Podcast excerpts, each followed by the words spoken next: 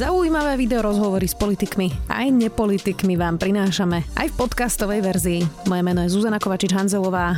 Vítajte pri relácii Rozhovory ZKH v audioverzii. Hovorí, že už v máji budeme žiť bežný život a spochybňoval dáta analytikov Inštitútu zdravotnej politiky. Ten od začiatku hovoril, že jeho výsledky závisia od dobrých dát a testovania, no čísla už upravili. Namiesto pol milióna infikovaných bude podľa nich možno len 5 tisíc. Viac už s členom krízového štábu, profesorom tropickej medicíny Vladimírom Krčmerom. Vítajte. Dobrý deň. Pán Krčmery, tak tá analýza sa teda upravila teraz a naozaj pôvodne toto bolo hrozivé až pol milióna nakazaných. Teraz to vyzerá, že iba 5 tisíc podľa tej prvej ktorá ešte nie je celkom zverejnená, ale to sú tie prvé čísla, ktoré teraz tento týždeň máme. To už sa vám zdá reálnejšie?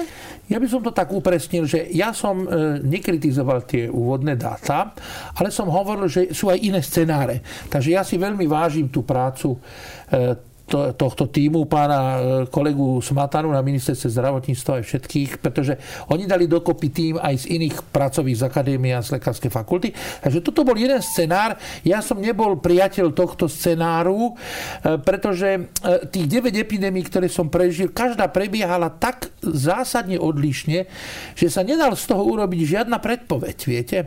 A na druhej strane chcem ich veľmi ešte aj za to oceniť, že boli ochotní reformovať tie jednotlivé svoje údaje podľa tých skutočných počtov. Máte totiž veľkú časť vedcov, ktorí tvrdošine zotrvávajú na tom svojom postoji a vidíte, ako to dopadlo v Spojených štátoch, keď stále dávali e, zlé informácie, stále na nich trvali. Tento, tento tím bol v tom výnimočný, že dokázal tie čísla upraviť a teraz jedna z tých možností to bola tá, ktoré ja som bol priateľskejšie naklonený, že som povedal, že áno, že možno, že to nebude skutočne takto dramatické, dramaticky, že ten tvar, aby som to priblížil zjednodušene, nebude tvar Gerlachovského štítu, ale malej fatry. Malá fatra je plato.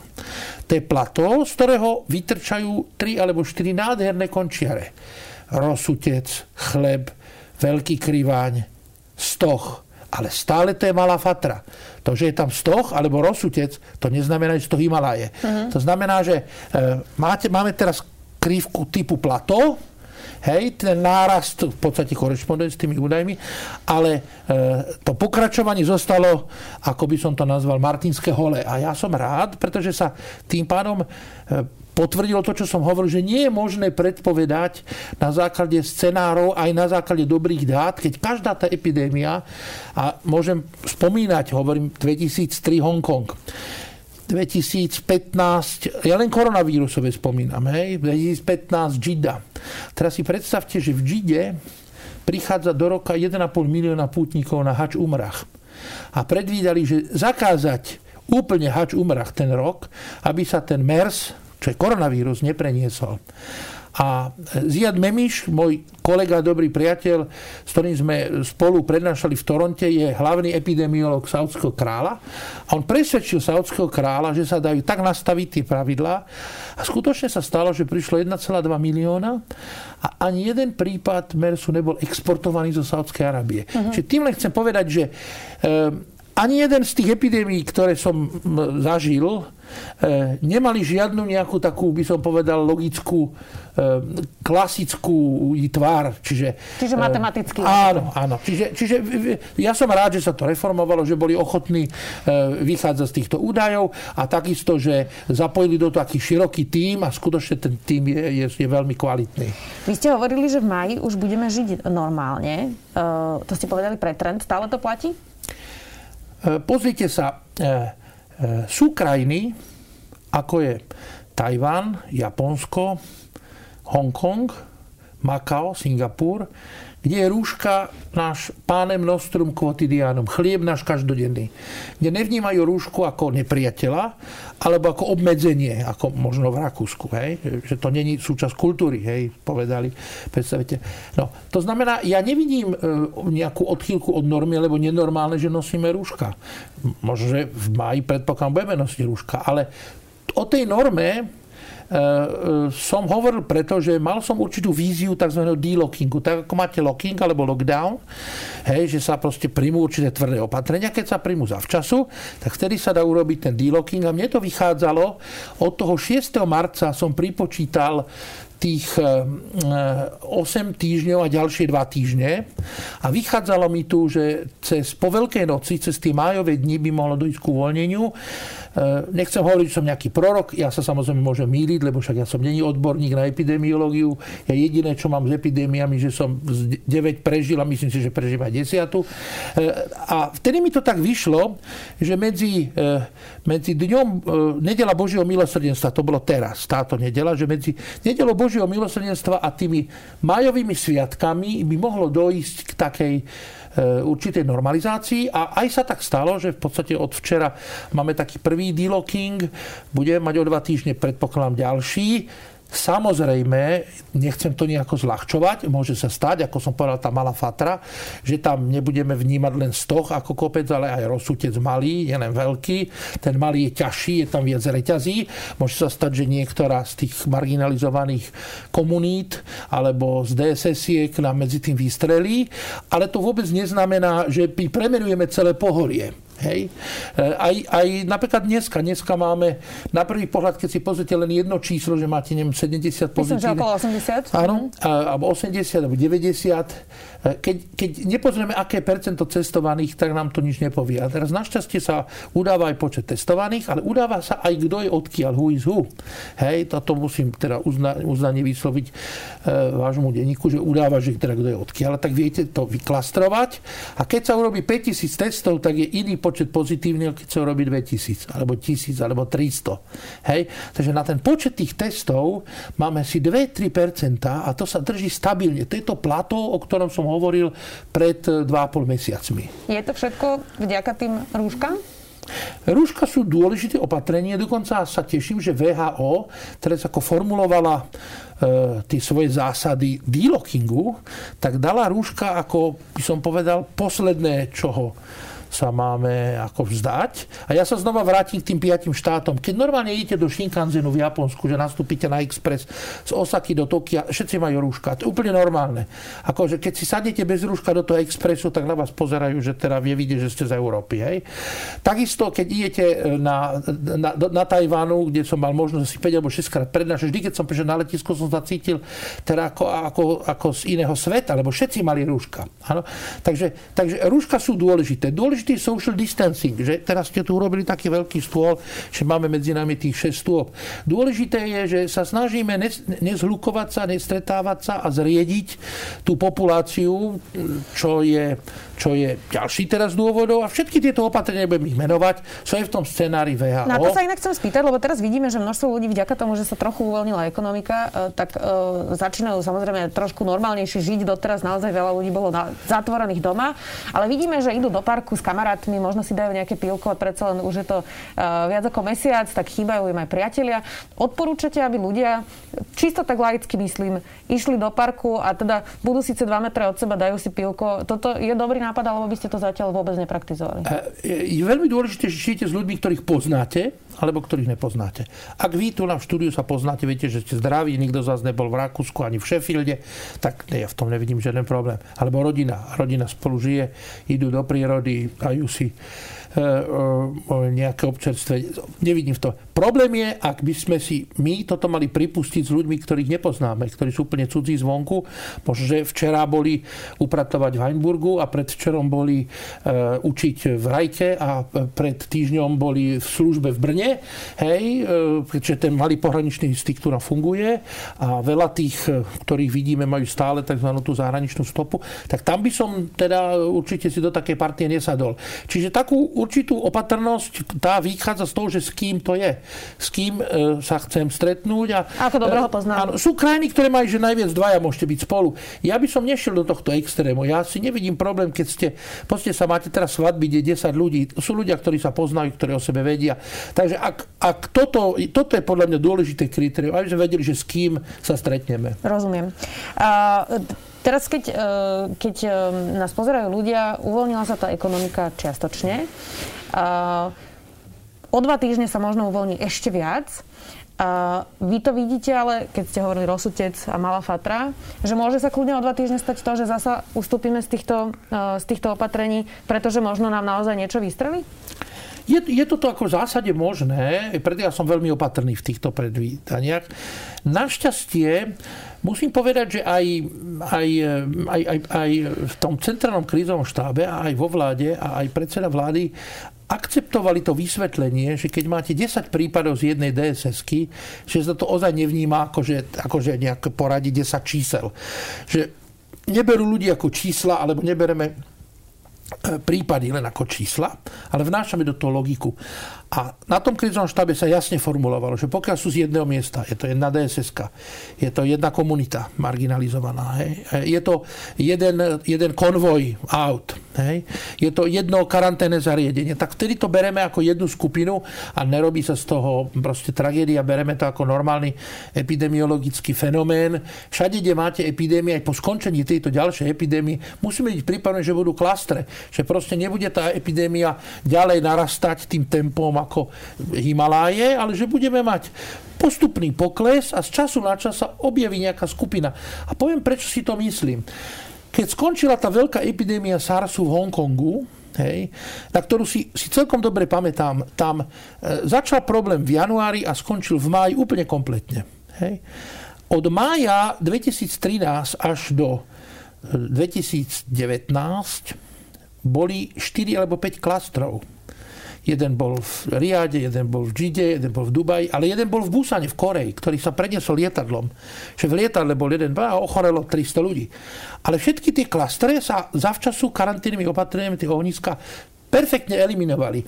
Poviem ďalší príklad, to je Ebola. Ebola bola obrovský problém, ktorý sa vôbec nedalo ohraničiť. Ako náhle sa rýchlo zaviedla liečba, našla sa vakcína, dve vakcíny dokonca okamžite, choroba skončila okamžite.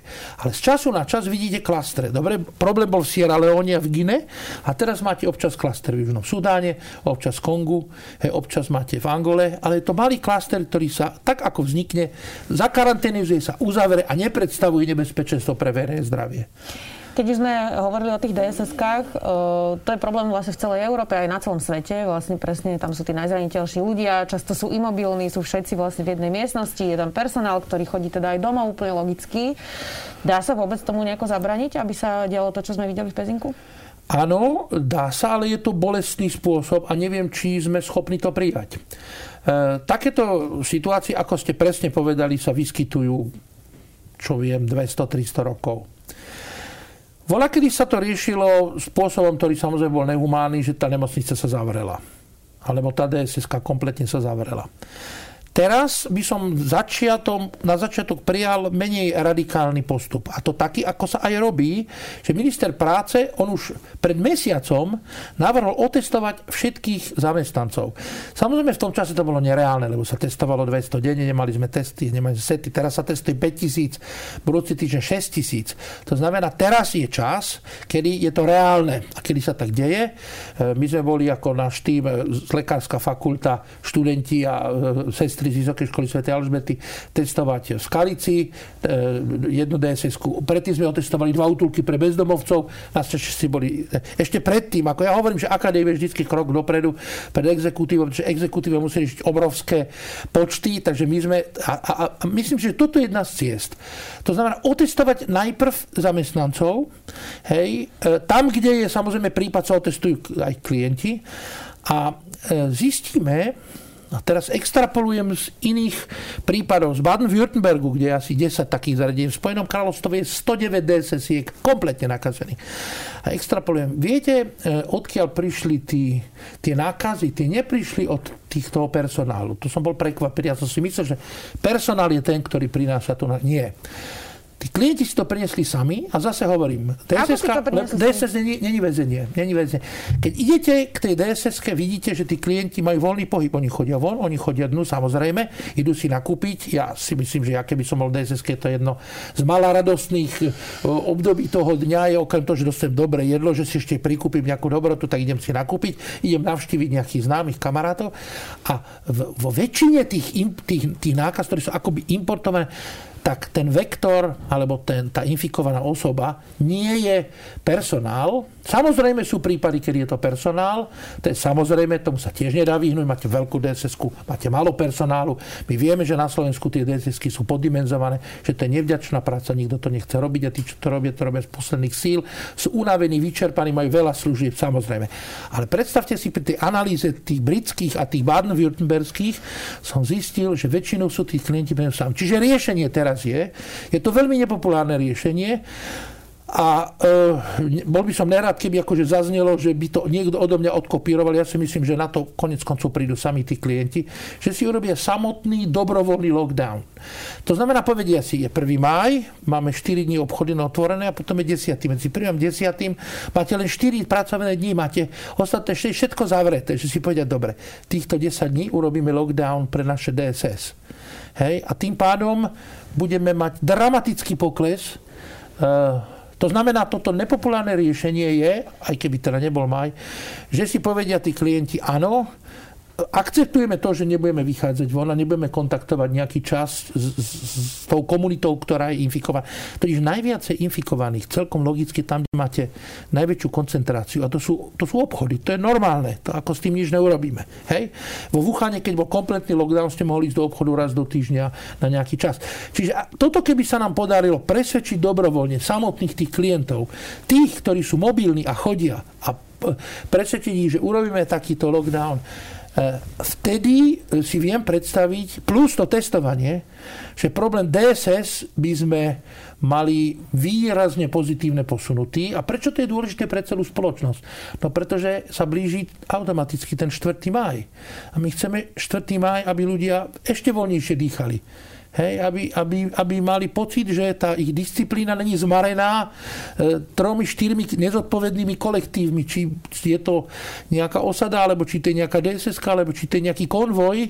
Hej, aby tieto tri problémové skupiny nám nezmarili to, čo všetci disciplinovane hovoria. Lebo ja som proti kolektívnemu trestu. My vieme, čo v histórii znamenal kolektív šult. Že všetci sú vinní len za to, že sú v nejakej skupine. Znamená, bol by som nerád, aby ľudia bežní, ktorí dodržujú kritéria, boli trestaní za to, že máme určité nedisciplinované komunity. A toto bola aj napríklad dnešná debata, preto som meškal do štúdia, lebo som mal stretnutie s klientmi nášho útulku pre bezdomovcov. Naša e, vysoká škola spolu s lekárskou máme útulok pre bezdomovcov, kde máme len nad 70 rokov, sme sa dohodli, len seniorov. A oni, väčšina z nich sú veľmi disciplinovaní. A proste s nimi lepšie takto dobrovoľne sa proste vysvetliť im a keď im vysvetlíte a prestanú oni chodiť, tak vtedy to riziko, že si sami prinesú tú infekciu, je minimálne. My sme ich všetkých otestovali, sú všetci teraz negatívni. Celý stav je negatívny. Hej? A ak oni ukážu zmysel pre disciplínu, prečo by iní mali proste trpieť. Čiže máme teraz do 1. mája viac ako týždeň Máme 8 dní. Máme 8 dní, aby sme hovorili s ľuďmi v DSS-kách, aby sme ich presvedčili. Hej. Možno, že sa siahne, ak to začne v DSS-kách robiť problém, aj k takému opatreniu, že ten miestny hygienik, ten okresný hygienik povie, že žiadne vychádzky, žiadne vychádzanie, pretože máme s tým problém. Aj to je možné. Ale to je také už, by som povedal, riešenie také už to, Rozumiem. až v tom druhom. Áno, ja myslím si, že to vieme urobiť aj takto. Koľkokrát ste sa vy už otestovali? E, tak ako celý stav v tom útulku sme sa raz otestovali a e, sme negatívni, aj sme počítali s tým, že sme negatívni. Aj to preto, že nemali sme žiadne kontakty zahraničí, nikto z nás nebol zahraničí, nikto nebol v kontakt zahraničí, nikto nemal klinické príznaky. Hej. Samozrejme, bezdomovci sú špeciálna skupina ľudí, ktorých nemôžete im narediť domácu karanténu, lebo nemajú domov. A preto sme sa dohodli, že sme rozdelili tú skupinu v Bratislave v podstate na 5 podskupín. Mesto urobilo e, pre tých pozitívnych kontajnerové mestečko, čo je teda výborný nápad. My sme si zoberali tých, ktorí sú nad 65 rokov, pretože to je taká zraniteľná skupina. Urobili sme pre nich taký Life Island, znova sme e, skriesili mea kulpu, ktorá fungovala 15 rokov a spolu s mestom a s našimi zamestnancami sme tam dali tých 25 tých 65 a starších a najmä takých, ktorí užívajú ďalšie lieky, množstvo liekov, lebo aj užívanie množstvo liekov to je tiež rizikový faktor, lebo chodíte lekára, tak znamená, my to teraz robíme, aby nemuseli tí ľudia chodiť do nemocnic, lekára, vybavovať. E, tak znamená, majú všetky tie lieky, robíme tzv. pozitívnu uh-huh. diskrimináciu. Majú všetky lieky, ktoré potrebujú zadarmo, nemusia chodiť nikde, majú stravu trikrát denne zadarmo. Je to pozitívna diskriminácia, ale je, ten zmysel je nie len im slúžiť, ale hlavne slúžiť komunite, komunite Bratislavy a túto rizikovú skupinu nejakým spôsobom dostať do toho Life Islandu, to znamená na ostrava života. Vy ste veriaci, pán Krčmery, to nie je žiadne tajomstvo. Mm, a teda niektorých ľudí som si všimla aj na sociálnych sieťach vyrušilo, keď ste hovorili e, o tej relikvii, ktorá lietala vlastne s e, nitranským biskupom. Áno, áno, hej. A, takže vedec by ako keby nemal sa spoliehať na to, že nejaký biskup chodí teda v lietadle a, a požehnáva krajine. A, a teda ja s tým napríklad problém vôbec nemám, pretože viera a veda sa teda nevylučujú, ale, ale mám takú podotázku, že či to vlastne trochu neimplikuje to, že v tom Španielsku alebo v tom Taliansku alebo v tej Británii je množstvo poctivých a naozaj silne veriacich kresťanov eh, a že či to neimplikuje, že tam sa teda slabo modlia, keď to tam majú také zlé. Eh, toto je veľmi zaujímavá otázka. Ja samozrejme eh, chcem povedať, že všetko, čo som v živote dosiahol, som dosiahol s Božou pomocou. Pre mňa skutočne Pán Boh urobil toľko, čo pre nikoho, takže ja aj budem mať prísnejší posledný súd, ja sa musím teda viacej teraz snažiť. Samozrejme, ja som nie taký ozaj pravý vedec. Ja musím povedať, že pravý, exaktný vedec sa teda skutočne zaoberá, možno, že len exaktnými údajmi. Ja akceptujem aj veci, ktoré nevieme pochopiť. Hej? A preto chcem povedať, že zažil som v živote epidémie, ktoré prebiehali tak neočakávane, že, že vidím tam proste ten nadprirodzený prst, či sa to niekomu páči alebo nepáči a proste tento názor si zoberiem so sebou na druhý svet, nechcem prať do hrobu, lebo my veríme, že náš e, teda svet pokračuje ďalej. E, videl som za svoju 35-ročnú prax veci, ktoré sú medzi nebom a zemou. Nikoho e, samozrejme tým nechcem ovplyvniť, aby získal vieru, pretože ja si myslím, že všetci sú veriaci, len každý verí v niečo iné. Pozrite sa, tá epidémia vznikla kvôli viere. Hej, že verili e, silní tohto sveta, silne verili, že jej krajine sa to nedotkne. To znamená viera, nádej a láska. Ďalšiu nádej mali, že ich e, obíde táto choroba. A láska, láska k peniazom znamenala, že teda dali prednosť obrovským e, masovým akciám, dobre finančne zabezpečeným pred opatrnosťou. Takže ak máme ísť do dôsledkov, tak viera, nádej a láska, pokiaľ sa zle aplikuje, môže byť rizikový faktor pre epidémie, ale viera, nádej a láska môže byť protektívny faktor. E, viete, znova hovorím, že zažil som v treťom svete také epidémie, ktorých koniec sa nedal predvídať. A ja poviem ešte jeden príklad. Opäť, prečo si myslím, že nie som dobrý vedec, pretože jednu z epidémií, ktorá sa týkala Slovenska, nevieme dodnes dobre vysvetliť. 2000, v roku 1980 prišlo HIV, prišiel AIDS, ktorý bol pohroma. To bolo proste niečo, čo šokovalo celú Zemegulu. Tí, čo si tu pamätajú, sa pamätajú, sa, sa nechceli ľuďmi vôbec dotýkať, stretávať. Si mysleli, že sa to pre ne cez uteráky alebo cez zubné kevky alebo umývaním nechce sa nikoho dotknúť. Nemali sme 10 rokov žiaden liek. Všetci zomreli. Všetci zomreli. To bola strašná choroba. Potom prišiel, teraz nezomre nikto, všetci na hard a epidémia na ústupe. A v tom čase sa otestovalo na Slovensku asi milión občanov mali sme len 6 pozitívnych. To bolo ešte pred revolúciou. Teda. Áno, toto bolo... A teraz všetci hovoria dobre, že sme izolovaní. No dobre, ale aj Maďarsko bolo izolované, aj Česko bolo izolované, aj Polsko bolo izolované, celý Ostbok bol izolovaný.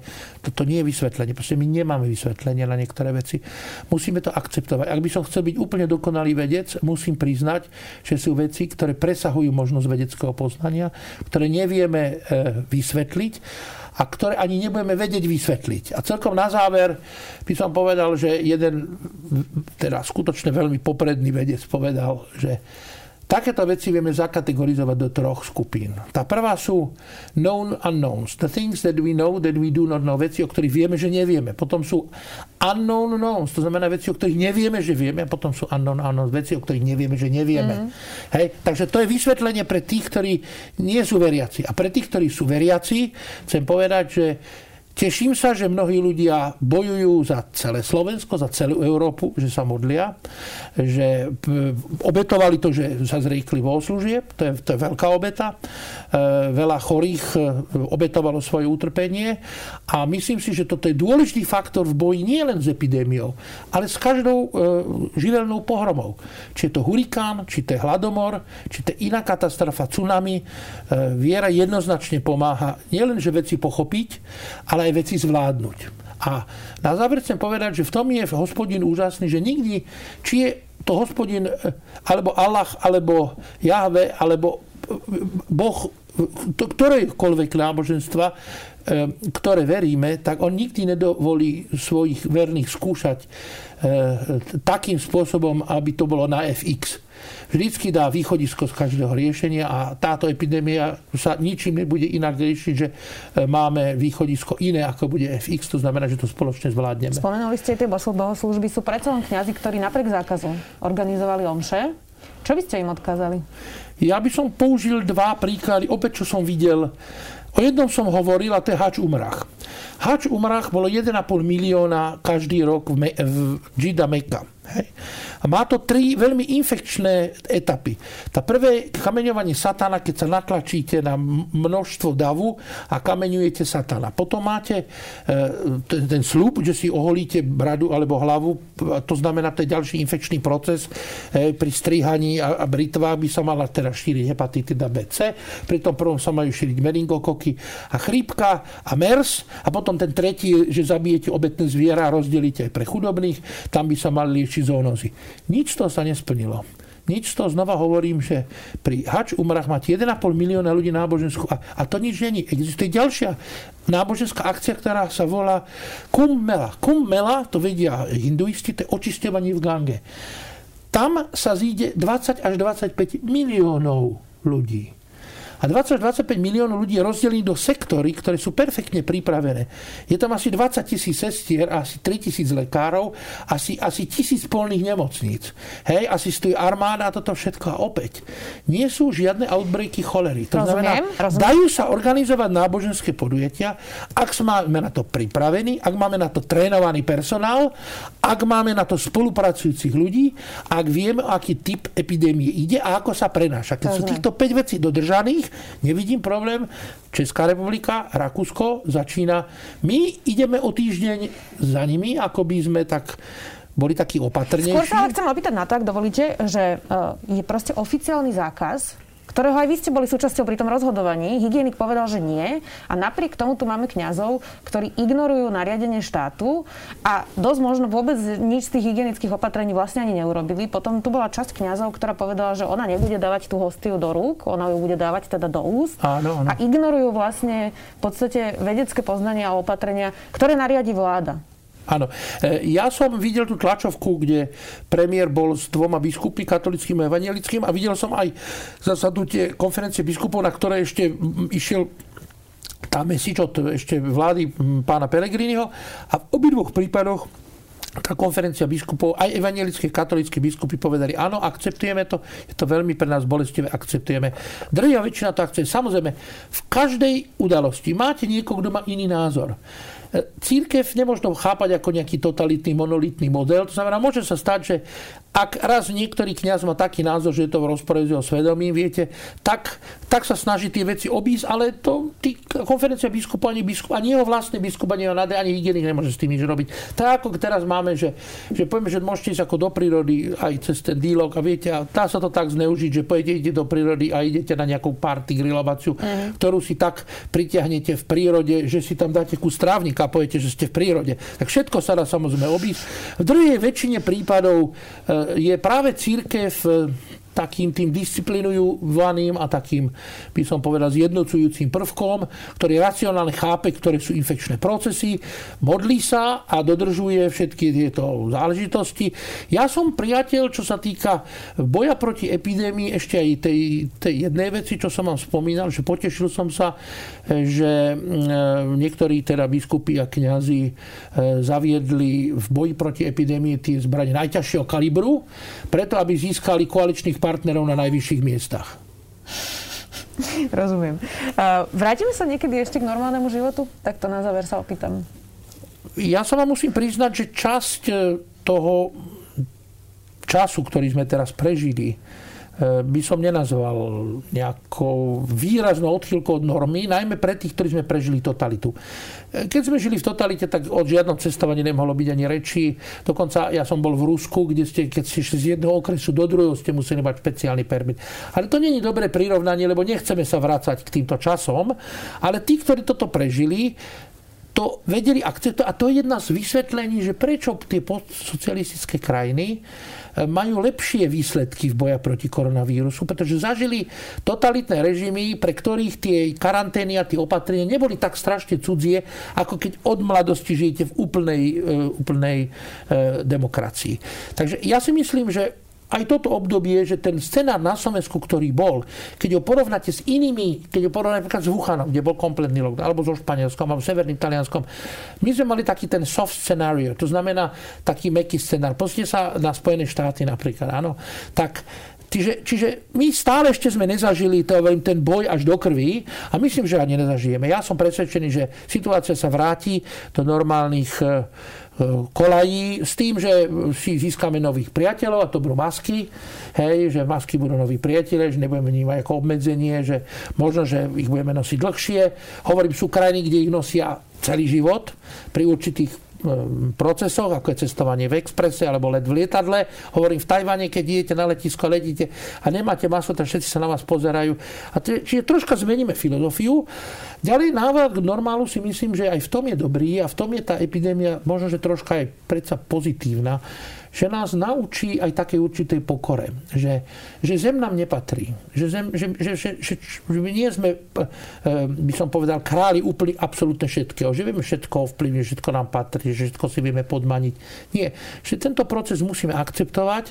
Eh, aby som nebol teda eh, abstraktný, na záver chcem povedať, že nestotožňujem sa ani s vyhlásením niektorých eh, kolegov zo Spojených štátov, že by mala prísť ďalšia epidémia na jeseň.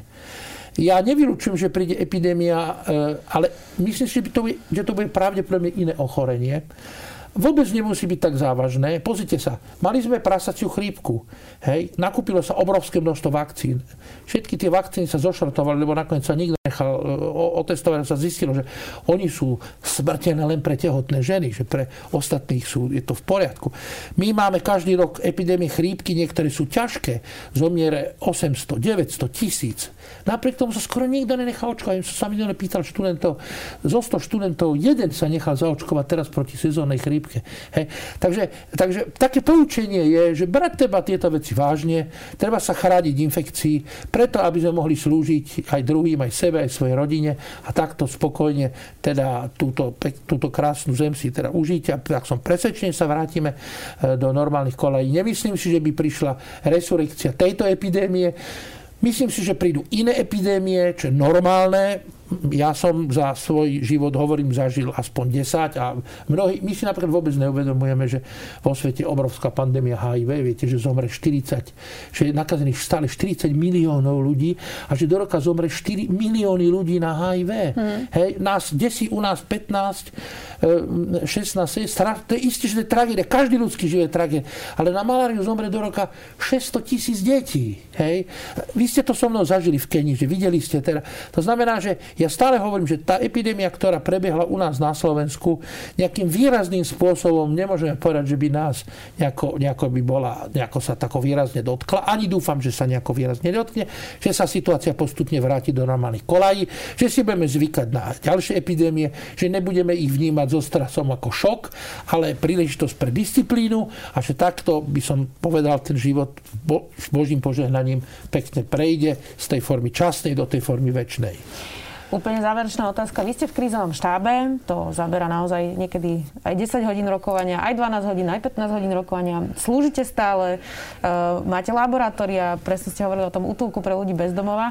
To sa dá ako fyzicky všetko zvládať. Keď sme tu sedeli už pred mesiacom, tak ešte bez rušok, tak ste hovorili, že ste unavení. Teraz to ste v Áno, teraz si myslím, že, že toto možno, že bude úplne moje posledné vystúpenie mediálne, pretože máte pravdu, sme už dosť unavení, lebo tento krízový štáb, áno, on funguje mesiac mesiac a jeden týždeň, ale na zdravotníctve fungoval už krízový štáb pred tým mesiacom. My v podstate máme 2,5 mesiaca, pretože my sme predpokladali, že toto príde.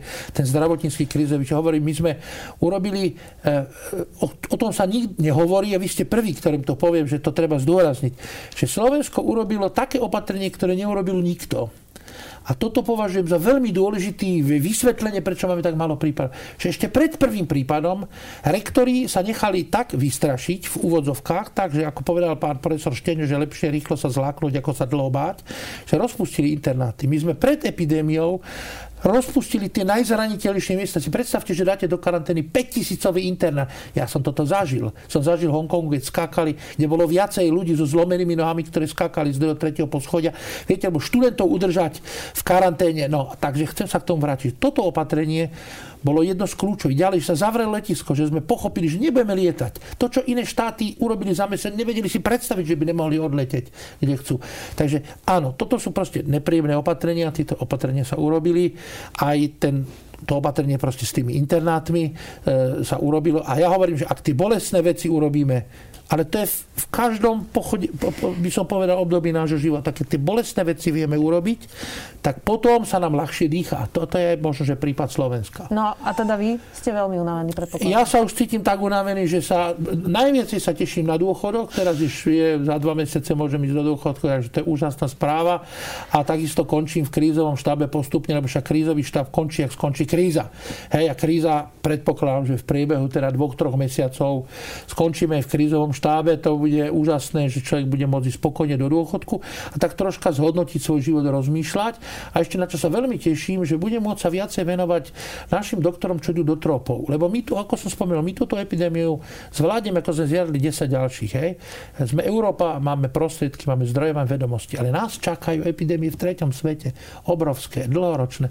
A teším sa, že budem môcť čas svojho života teda venovať príprave výchove mladých doktorov. Chcem povedať, že tá generácia tých 30-ročných je v tom úžasná, že je altruistická. Že máte študentov, že máte aj na lekárskej fakulte, aj na vysokej škole svete, aj všade máte študentov, máte dobrovoľ, máte mladých lekárov, ktorí nemyslia len na vlastný problém, len na túto ťaživú situáciu na Slovensku si teraz predstavte, že vláda bola schopná poslať do Talianska nielen tú pomoc, ale sa diskutovalo o týme. My sme ponúkli, náš pán minister e, zahraničnej veci ponúkol celý tým, celý lekársky tým. Boli, na Slovensku bolo 20 ľudí ochotných sa nakaziť smrteľným vírusom a zomrieť do, do Talianska. Hej? Takže toto je krásny prípad. Teraz, keď sme potrebovali testovať, do, do, sa prihlásilo toľko medikov, že sme nemohli ani všetkých zobrať z lekárskej fakulty. Znamená, že toto je tá pozitívna stránka. Každá tá skúška vám ukáže tú solidaritu a odhalí množstvo krásnych, čistých um, charakterov mladých ľudí, ktorých, um, keď dobre vyškolíme, dobre pripravíme, tak Slovensko môže byť pre tretí svet a pre iné epidémie požehnaním a príkladom. Tak sme to, myslím, tak pozitívne zakončili. Ďakujem vám veľmi pekne, že ste si teda našli čas, že ste prišli. Dnes tu bol profesor Vladimír Krošnery. Ďakujem. A ja vám ďakujem za trpezlivosť. Počúvali ste podcastovú verziu relácie Rozhovory ZKH. Už tradične nás nájdete na streamovacích službách, vo vašich domácich asistentoch, na Sme.sk, v sekcii Sme video a samozrejme aj na našom YouTube kanáli Denníka Sme. Ďakujeme.